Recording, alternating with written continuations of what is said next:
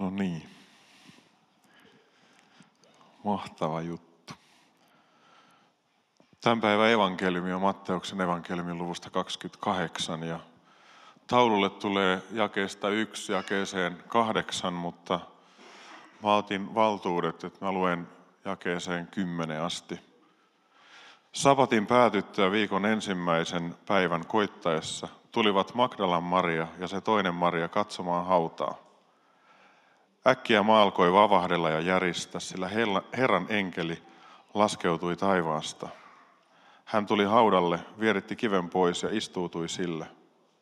Hän oli hohtava kuin salama ja hänen vaatteensa olivat valkeat kuin lumi. Vartijat pelästyivät häntä niin, että alkoivat vapista ja kaatuivat maahan kuin kuolleet.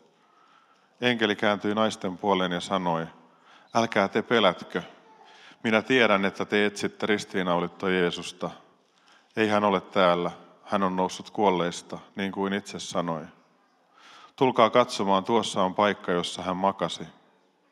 Menkää kiireesti sanomaan hänen opetuslapsilleen, hän on noussut kuolleista, hän menee teidän edellänne Galileaan, siellä te näette hänet. Tämä oli minun sanomani teille.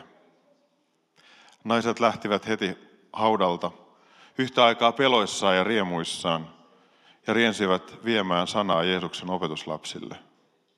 Mutta yhtäkkiä Jeesus tuli heitä vastaan ja tervehti heitä.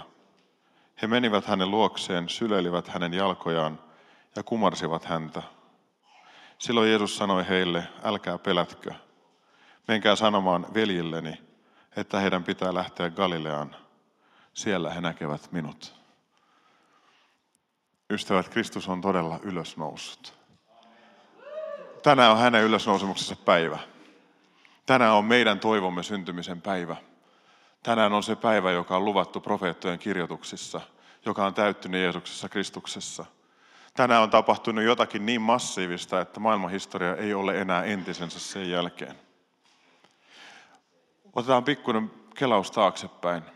Mitä merkitsee se, että tulla pimeydestä valoon, toivottomuudesta täyteen toivoon? Kun Jeesus kuoli, vallitsi yliluonnollinen pimeys. Maa järisi, temppelin väliverho repes ylhäältä alas. Ja tuolla hetkellä opetuslasten ilo, toivo, näköalat, kaikki oli mennyt. Tilalle oli tullut syvä toivottomuus, näköalattomuus, lohduton kaipaus, valtava hämmennys. Semmoinen tyhjyys, jossa ei ole mitään. Siellä ei ole mitään valoa. Siellä ei ole mitään näkökulmia. Siellä ei ole mitään toivoa. Juudas oli jo tajunnut tehneensä valtavan virheen. Hän oli mennyt ja hirttäytynyt. Ja Pietari kieriskelee itsesäälissään epätoivossaan siitä, että hän on kieltänyt Herransa. Ei sen syvempää kuoppaa voi olla.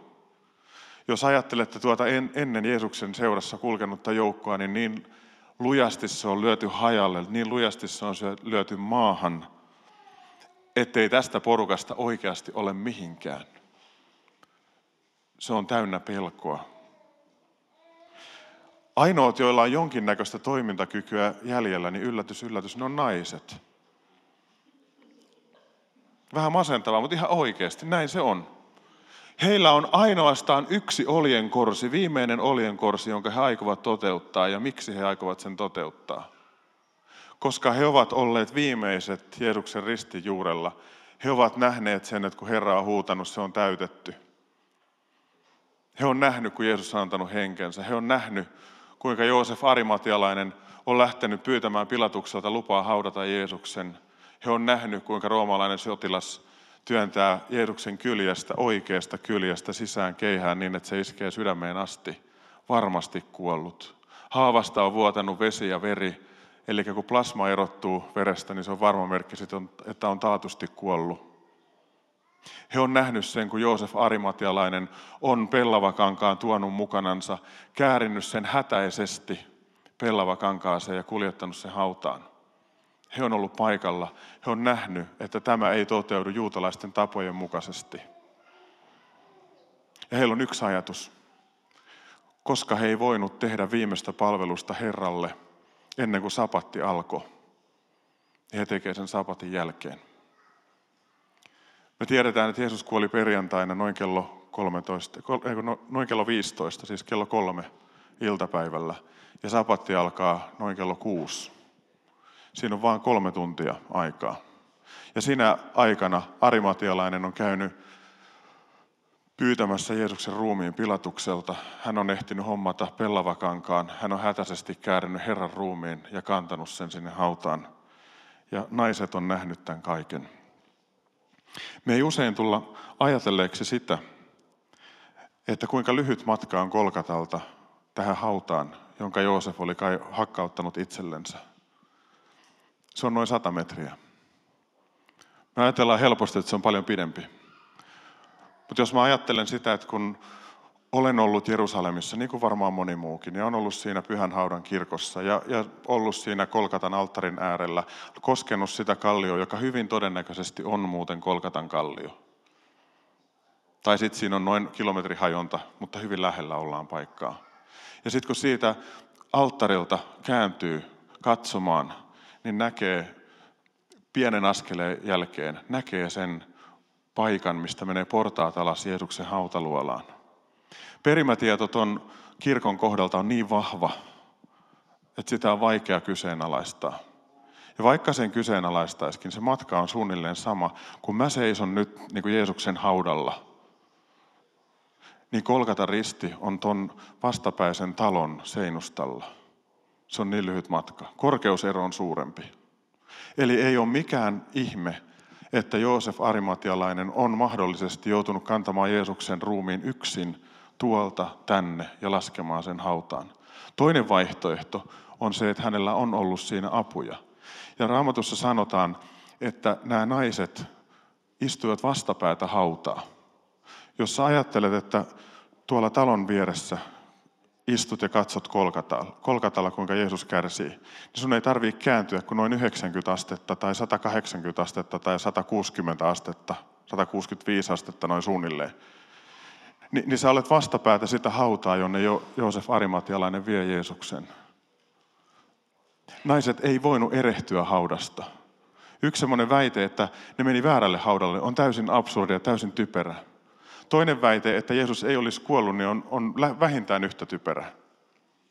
Ainoa varma asia, tai varma asia on se, että Jeesus on todella kuollut. Varma asia on se, että hauta on lähellä Kolkataa, noin sata metriä. Mä ajattelen niin, että meidän uskomme seisoo ja kaatuu ylösnousemususkon varassa – jos Herra ei ole ylösnoussut, niin meillä ei ole mitään toivoa. Jos tämä tarina on myytti, niin me ollaan ihan turhaan koolla verkoston messussa. Mutta jos tämä tarina tai kertomus on totta, niin sen suurempaa asiaa ei ole olemassa. Ja kun mä seison tänään täällä, niin mä, mä jotenkin kuvittelen itseni, että mä seison Jeesuksen hautaluolan ääressä ja mä katson kolkatalle. Mä näen ton talon seinän.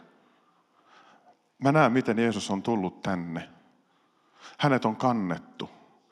Nyt kun naiset tulee haudalle, siellä on enkeli, kivi vieritetään pois, vartijat on paniikissa, totaalinen kaos heidän keskellänsä, he lähtee karkuun. No, enkeleet on vissiin vähän vaikea niin kuin keihällä kukistaa. En ole kokeillut, mutta ei uskaltanut Rooman sotilaatkaan kokeilla. Oli pikkusen liian massiivinen näkökulma. Ja kun he naiset tulee ja lähestyy hautaan, niin hauta on tyhjä. Enkeli sanoo, että hauta on tyhjä. Puhutaan valtavasta kirkkaudesta, jota enkeleillä oli. Niin ei ihmisen sanat riitä. Täällä on sanottu tällainen niin varovasti, että hetkinen mä hukkasin. Hänen vaatteensa olivat valkeat kuin lumi. Kuin lumi. Ei sanottu, että ne oli lumen väriset, vaan vähän niin kuin lumen kaltaiset. Ihan samalla tavalla kuin Jeesus kastettiin Jordan virrassa, niin sanottiin, että pyhä henki laskeentui kyyhkyisen kaltaisena, ikään kuin kyyhkynen. Se oli ainoa, mitä niin kuin löytyi, vähän sen kaltainen. Että meidän sanat loppuu, kun me kohdataan Jumalan pyhä, Jumalan pyhyys. Ja kun enkeli on siinä, niin hänen kirkkautensa on jotain sellaista, että ihmiseltä loppuu sanat.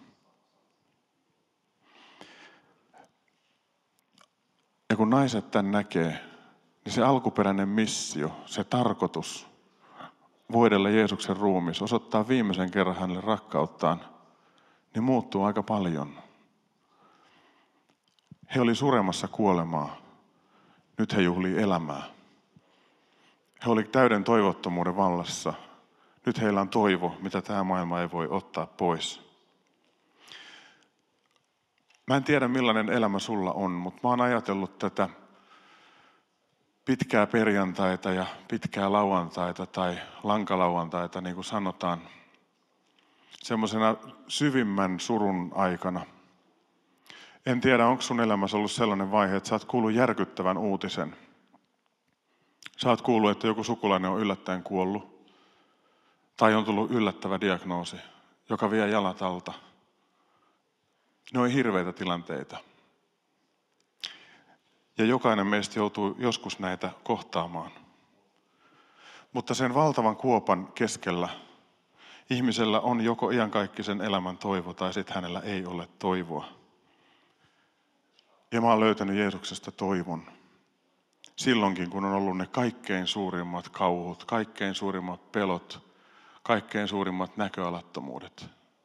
Ja kun seison tänään täällä alttarialueella, niin mä jotenkin haluan liittyä siihen vuosisataisten, vuosituhantisten todistajien ketjuun, jotka sanoivat, että hauta on todella tyhjä. Kristus ei ole täällä. Hän on noussut ylös. Ja kun sä tulet tänään ehtoolliselle mahdollisesti tänne alttarikaiteen äärelle, sä tuut kohtaamaan ylösnossutta Herraa. Ja kun saat ottaa vastaan ruumiin ja veren, niin sä saat juhlia ylösnousemusta. Sä saat ottaa vastaan toivon elämäsi syvimpään toivottomuuteen. Sä saat ottaa lohdun elämäsi syvimpään lohduttomuuteen. Kun ajattelet, kuinka naiset kertovat ensimmäisinä sanomaa ylösnousemuksesta, niin se on ihan pähkähullu juttu. Anteeksi kaikille naisille, mä selitän kohta. Mutta tuohon aikaan, jos haluttiin tehdä mahdollisimman uskottava juttu, niin todistajien olisi pitänyt olla miehiä ja täysi-ikäisiä miehiä, koska naisen sana ei pitänyt oikeudessa. Mutta ystävät, Jumalalla on varaa. Jumalalla on varaa aina valita tämän maailman silmissä se heikoin ja vähimmäksi katsottu ja nostaa hänet kunnioitettuun asemaan niin, että riippumatta siitä, kuka sanoo, että Herra on ylösnoussut, sillä on painoarvo. Miksi? Koska se on totta. Ja naisten he, hentoääni, joka ei kelpaa todistukseksi ajan oikeuden istumies edessä, kun se kantautuu ja se saa kaikupohjaa yhä enemmän ja enemmän, niin siitä tulee jotakin sellaista, joka muuttaa opetuslasten elämän, se on muuttanut naisten elämän ja se muuttaa vähitellen koko eurooppalaisen kulttuurin ja tavan katsoa. On hyvä tajuta, että kun naiset saa tehtävän lähteä kertomaan, niin kun he kääntyy, kävelee vähän matkaa, niin Matteus kertoo, että Jeesus itse tulee heitä vastaan. Ja hän sanoo, älkää pelätkö. Menkää sanomaan velilleni, että heidän pitää lähteä Galileaan, siellä he näevät, näkevät minut. Mitä naiset tekee? Suomenkielinen käännös on vähän surkea, mutta se on aika usein surkea. Koska se kertoo, että naiset niin kuin suunnilleen suutelevat Jeesuksen jalkoja ja kumartuvat hänen eteensä. Mutta se kreikankielinen sana, jota tuossa käytetään, proskyneo. Se tarkoittaa, että heittäytyä pitkin pituuttain maahan, osoittaa syvintä mahdollista kunnioitusta ja siitä käsin suudella Kristuksen jalkoja, koska he ymmärtävät, että siinä on heidän ylösnoussut Herra, heidän toivonsa, heidän tulevaisuutensa, heidän kaikkensa. Ja kun me juhlitaan, me sanotaan, että Kristus on ylösnoussut, niin suomalaiset no, totisesti nousi. Halleluja jos vielä oikein niin päästään semmoiseen hurmaan, halleluja, sitten jos päästään vielä siihen, että kiitos Jeesus. Se on pikkusen miedompi osoitus kuin mitä nämä naiset teki. He heittäytyy pitkin pituuttain maahan, he kumartuu, he ylistää, he halaa Jeesuksen jalkoja, he suutelee, he osoittaa kaikella tavalla sen kunnioituksensa ja syvän ilonsa ja hämmennyksen, mitä heillä on. Siitä ylösnousemuksessa on kysymys.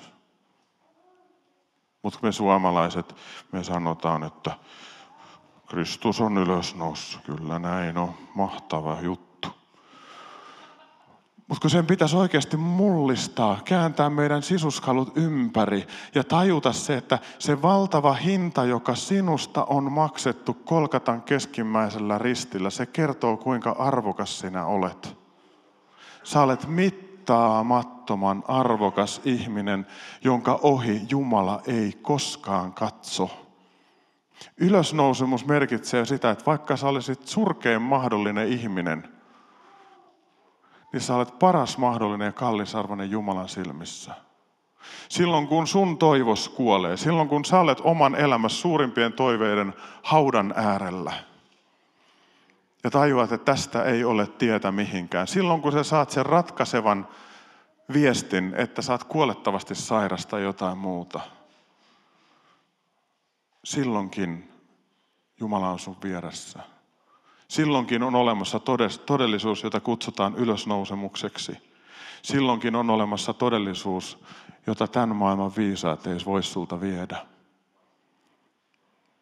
Mun omassa elämässä on sellainen hetki, jolloin mä olen tajunnut, että Jumala on totta. Sen takia mä voin seistä tänään alttarilla, lainausmerkeissä tyhjän haudan, haudan äärellä ja todeta, että Jeesus on antanut mulle elämän. Hän on, hän on voittanut mun kuoleman. Hän on voittanut mun pelot, mun riittämättömyyden ja tullut suverenilla tavalla mun elämään tavalla, jota mä en voi enkä halua koskaan kiistää. Meillä jokaisella on se oma paikkamme, jolle Jeesus tulee lähelle. Hän ei koskaan tule ja pakota sinua, vaan hän tulee ja näyttää majesteettisuutensa ja valtavan rakkautensa. Ja sitten se on sun paikka, joka sanoo, että Jeesus mennään tai Jeesus ei mennä. Mun tilanne oli rippikoululeirillä. Mä olin jostakin syystä, mä en ole hirveän hankala tyyppi, paitsi ehkä välillä, mutta jätetään se toiseen kertaan. Mutta rippikoululeirillä jotenkin koin jälleen kerran niin syvää ulkopuolisuuden tunnetta, että se meinasi rikkoa mut sisältä. Mä olin ulkoisesti kaikkien kanssa koko aika, mutta sisäisesti mä en kuulunut porukkaan. Mä ajattelin, että mä halusin pois sieltä. Mä olin ollut oppitunneilla, joo. Mä en muista niistä mitään. Mä katson vihkoa, niin mä oon jotain piirtänyt sinne, mutta mä en muista, mitä mä oon kirjoittanut. Kun mä olin niin pihalla niistä asioista, monesta muustakin asiasta. Mutta kesken sitä, että, että tota, ajattelin, että mä haluan pois, mä en kuulu tänne, niin olin majoitusrakennuksen yläkerrassa, katsoin itseäni peilistä. Ja silloin mun elämäni hauta aukesi. Mä en, mä en tiedä, mä en osaa selittää sitä. Mutta sen mä tiedän, että jostakin tuli lämpö minuun ja asettui minuun. Ja mä tiesin, että joku rakastaa mua. Mä kuulun johonkin porukkaan, mutta mä en tiedä mihin porukkaan. Se oli kuin salapoliisitehtävä. Mikko, sua rakastetaan, sua ei koskaan hylätä. Sä kuulut johonkin porukkaan, mutta sun tarvii selvittää mihin. Wow. Siitä alkoi mun etsintä ja huutaminen Jumalan puoleen eri tavalla kuin ennen, koska mulla oli kokemus maistiainen siitä, että ylösnousemus ja Jumala voikin olla totta. Ja sen talvikauden aikana mä kävin seurakuntanuorissa pelaamassa lentopalloa, kun se on hirveän mielenkiintoinen peli. Siis musta se ei ole kyllä. Mutta kun se oli ainoa paikka, missä pääsi olemaan niin seurakuntanuorten kanssa tekemisissä, niin mä pelasin jopa lentopalloa päästäkseni niin asioiden kanssa tekemisiin. Ja sen talvikauden aikana vähitellen, niin mä tajusin, että tämä tuntemus, jonka, jonka Jumala antoi totaalisesti ilman, että kukaan olisi tullut rukoilemaan mun puolesta ja väristänyt kättä ja sanonut, että kaikki on hyvin. Siellä ei ollut ketään muuta kuin minä ja pyhä henki. Niin mä sen talvikauden aikana ymmärsin, että se oli pyhä henki, joka tuli ja kosketti ja antoi mulle toivon. Ja kun mä tajusin, että se liittyy Jeesukseen, niin mä tajusin, että se liittyy ylösnousemukseen ja tajusin, että minäkin kelpaan, niin mun elämä alkoi muuttua. Ylösnousemuksessa ei ole kysymys siitä, kuinka hyvä sinä olet tai kuinka hyvin sä oot pystynyt elämään kristittynä, vaan siinä, että sinä sellaisena, mikä sun elämä on, sä naisten tavoin heittäydyt Jeesuksen jalkojen juureen ja palvot häntä ja annat hänen tehdä sun elämästä mitä haluaa. Voi olla, että sun elämä on samanlainen kuin Tuomaksen. Sä kuulet muiden tarinoita, että Jeesus on totta, Jeesus sitä, Jeesus tätä, bla bla bla, se kuulostaa sun korvissa. Sä saatat sanoa, että jos en minä itse näe Jeesusta, ja saa laittaa sormeani hänen naulojen paikalle, minä en usko. Kun Tuomas sai kohdata Jeesuksen, niin hän sanoi, että minun Herrani, minun Jumalani. Mutta mulla on toisenlaisia esimerkkejä, valitettavasti.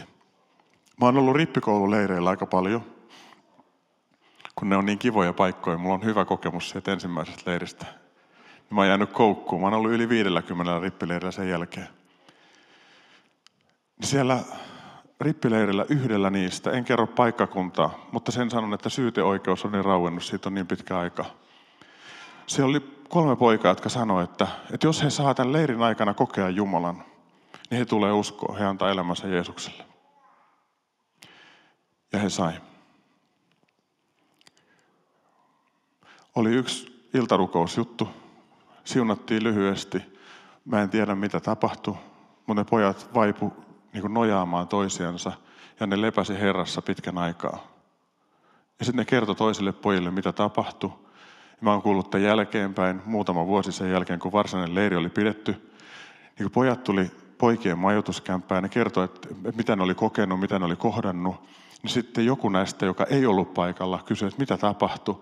Ja yksi pojista, joka oli paikalla, sanoi, että Matikainen nosti kätensä ja sanoi, tule pyhä henki. Ja kun hän nosti kätensä ja näytti sille toiselle, mitä mä olin tehnyt, tule pyhä henki, niin se kaveri täytti pyhällä hengellä ja kaatui siihen maahan saman tien siellä kämpässä. Se oli jotain sellaista, mitä ne, mihin ne ei ollut varautunut.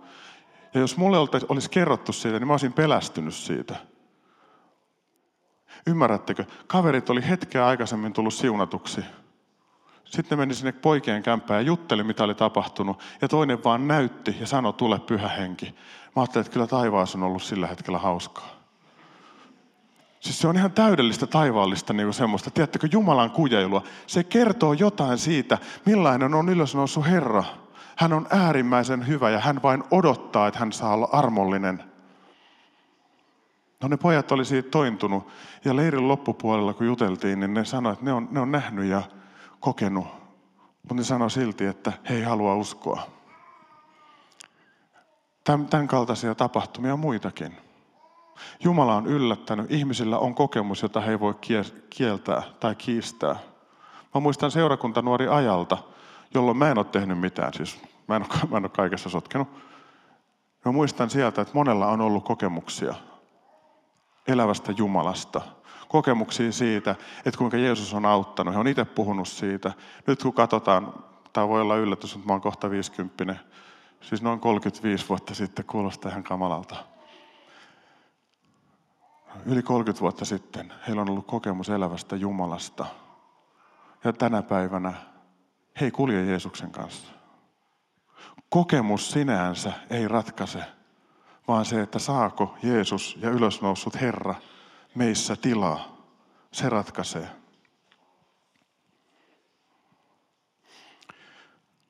Jeesuksen ylösnousemus on luovuttamaton osuus, osa, osa meidän uskoamme. Jos Jeesus ei ole ylösnoussut, niin Jeesus ei elä. Ja ylösnousemus tapahtui oikeasti 2000 vuotta sitten suunnilleen siellä Pyhähaudan kirkon tienoilla. Me ei saada unohtaa, että ylösnousemuksella ja ristillä on paikkansa ja on aikansa ihmiskunnan historiassa. Tämä ei ole mikään myyttinen kertomus vaan tällä on aika ja paikka. Ja tästä rististä, tästä ylösnousemuksen paikasta on lähtenyt evankeliumi liikkeelle, joka on muuttanut maailman. Ja mikä parasta, koska Jeesus ei ole jäänyt hautaan, hän on ylösnoussut, hän elää meidän keskellämme, hän elää meissä. Niin hänet, on, hänet voidaan tänäkin päivänä kohdata – ja vaikka hauta on kerran ollut tyhjä ja se on edelleenkin tyhjä, koska Jeesus elää, niin hän, joka on voittanut kuoleman, tuskan ja pelon ja, ja tuonut toivon semmoisiinkin hetkiin, mitkä on toivottomia, niin hänet voidaan kohdata tänään. Hänet voidaan kohdata tänään. Ja hän voi muuttaa elämät tänään.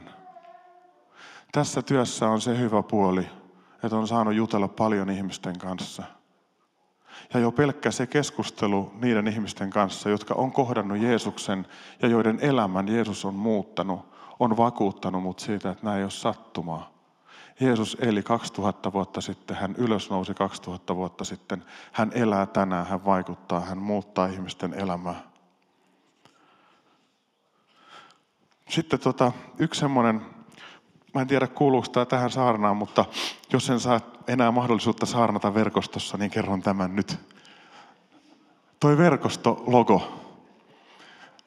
Mä oon istunut penkissä tosi paljon, tai mä nyt paljon, monet on istunut enemmän.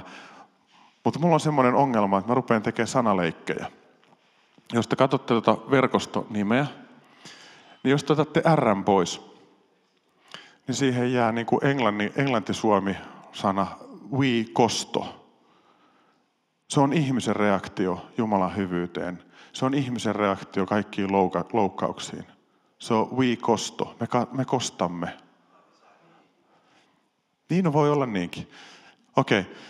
Mutta sitten jos jatketaan ajatusleikkiä, ottakaa K. Ottakaa siitä noin 15 sakarat pois. Mitä siinä lukee? Veriosto. Eikö niin? Veriosto. Ja se on puhunut mulle tosi paljon. Se on puhunut mulle siitä, mistä verkostosta on kysymys. Mistä kristittynä elämisestä on kysymys. Se on siitä, että veri on vuotanut ja meidät on ostettu. Veri ostaa ja veri vapauttaa meidät viikostosta tai hiikostosta, niin kuin täällä joku viisaasti jo sanoi. Ja se vapauttaa meidät siitä, että meidän ei tarvitse vikoilla toisiamme. Me vapaudutaan elämään. Ja sitten tuolla jos lukisi se puolellasi, kun verkosto puolellasi, se on kanssa, eikö se ole näin? Niin veriosto on aina sun puolellasi. Hän, joka on vuotanut verensä ja ostanut sut, hän on aina sun puolellasi. Ja silloin kun me saadaan ne elämämme synkimmät uutiset, joista me tullaan ystävät saamaan se uutinen, tai sitten me lähdetään nopeammin. Mutta monet meistä tulee saamaan sen uutisen, että meillä on kuolemaan johtava sairaus, mitään ei voida tehdä. Tai sitten meidän aikamme loppuu näin ja meidän läheiset kuulee sen ja joutuu sitten painimaan sen ikävän ja surun kanssa. Niin niissäkin hetkessä on totta veriosto. Hän on sun puolella. Ja me ei eletä vaan tätä aikaa varten, vaan me eletään sitä tulevaisuutta varten. Me eletään tällä puolella taivasta ja kerran me astutaan sinne taivaaseen, joka on totta. Millainen Jumalan voima meissä on? Paavali kirjoittaa Efesolaisille, miten mittaamaton on hänen voimansa, joka vaikuttaa meissä uskovissa. Se on sama väkevä voima, jota hän osoitti herättäessään Kristuksen kuolleista ja asettaessaan hänet istumaan oikealle puolelleen taivaassa, ylemmäksi kaikkia valtoja, voimia ja mahteja, ylemmäksi kaikkia herruuksia, jotka mainitaan tässä ja tulevassakin maailmassa. Meissä vaikuttaa sama väkevä voima, jolla Kristus on herätetty kuolleesta. Ei ole kysymys siitä, millainen fiilis sulla tänään on, vaan kysymys on siitä, että kuka sinussa asuu. Jos sä avaat oman elämäsi, haudat ja pettymykset Jeesukselle ja toivotat hänet tervetulleeksi sun elämääsi, niin hän asettuu sinun asemaan, asumaan. Ja hän on valmis sun kautta näyttämään suuruuttansa ja rakkauttansa niin, että kun sinä ojennat kätes ja sanot, että Jeesus ojenna sinä kätes, niin Jeesus, joka sinussa on, voi ojentaa kätensä. Ja silloin se, mitä hän tekee, ei ole sun teko, vaan se on Jeesuksen teko. Ymmärrätkö, miten valtava tehtävä sulla on? Saat ylösnouseen todistaja. Joo, kyllä. Kristus on ylösnoussut. Ymmärrän, mutta en minä mitään tee. Noustaan rukoilemaan, noustaan seisomaan.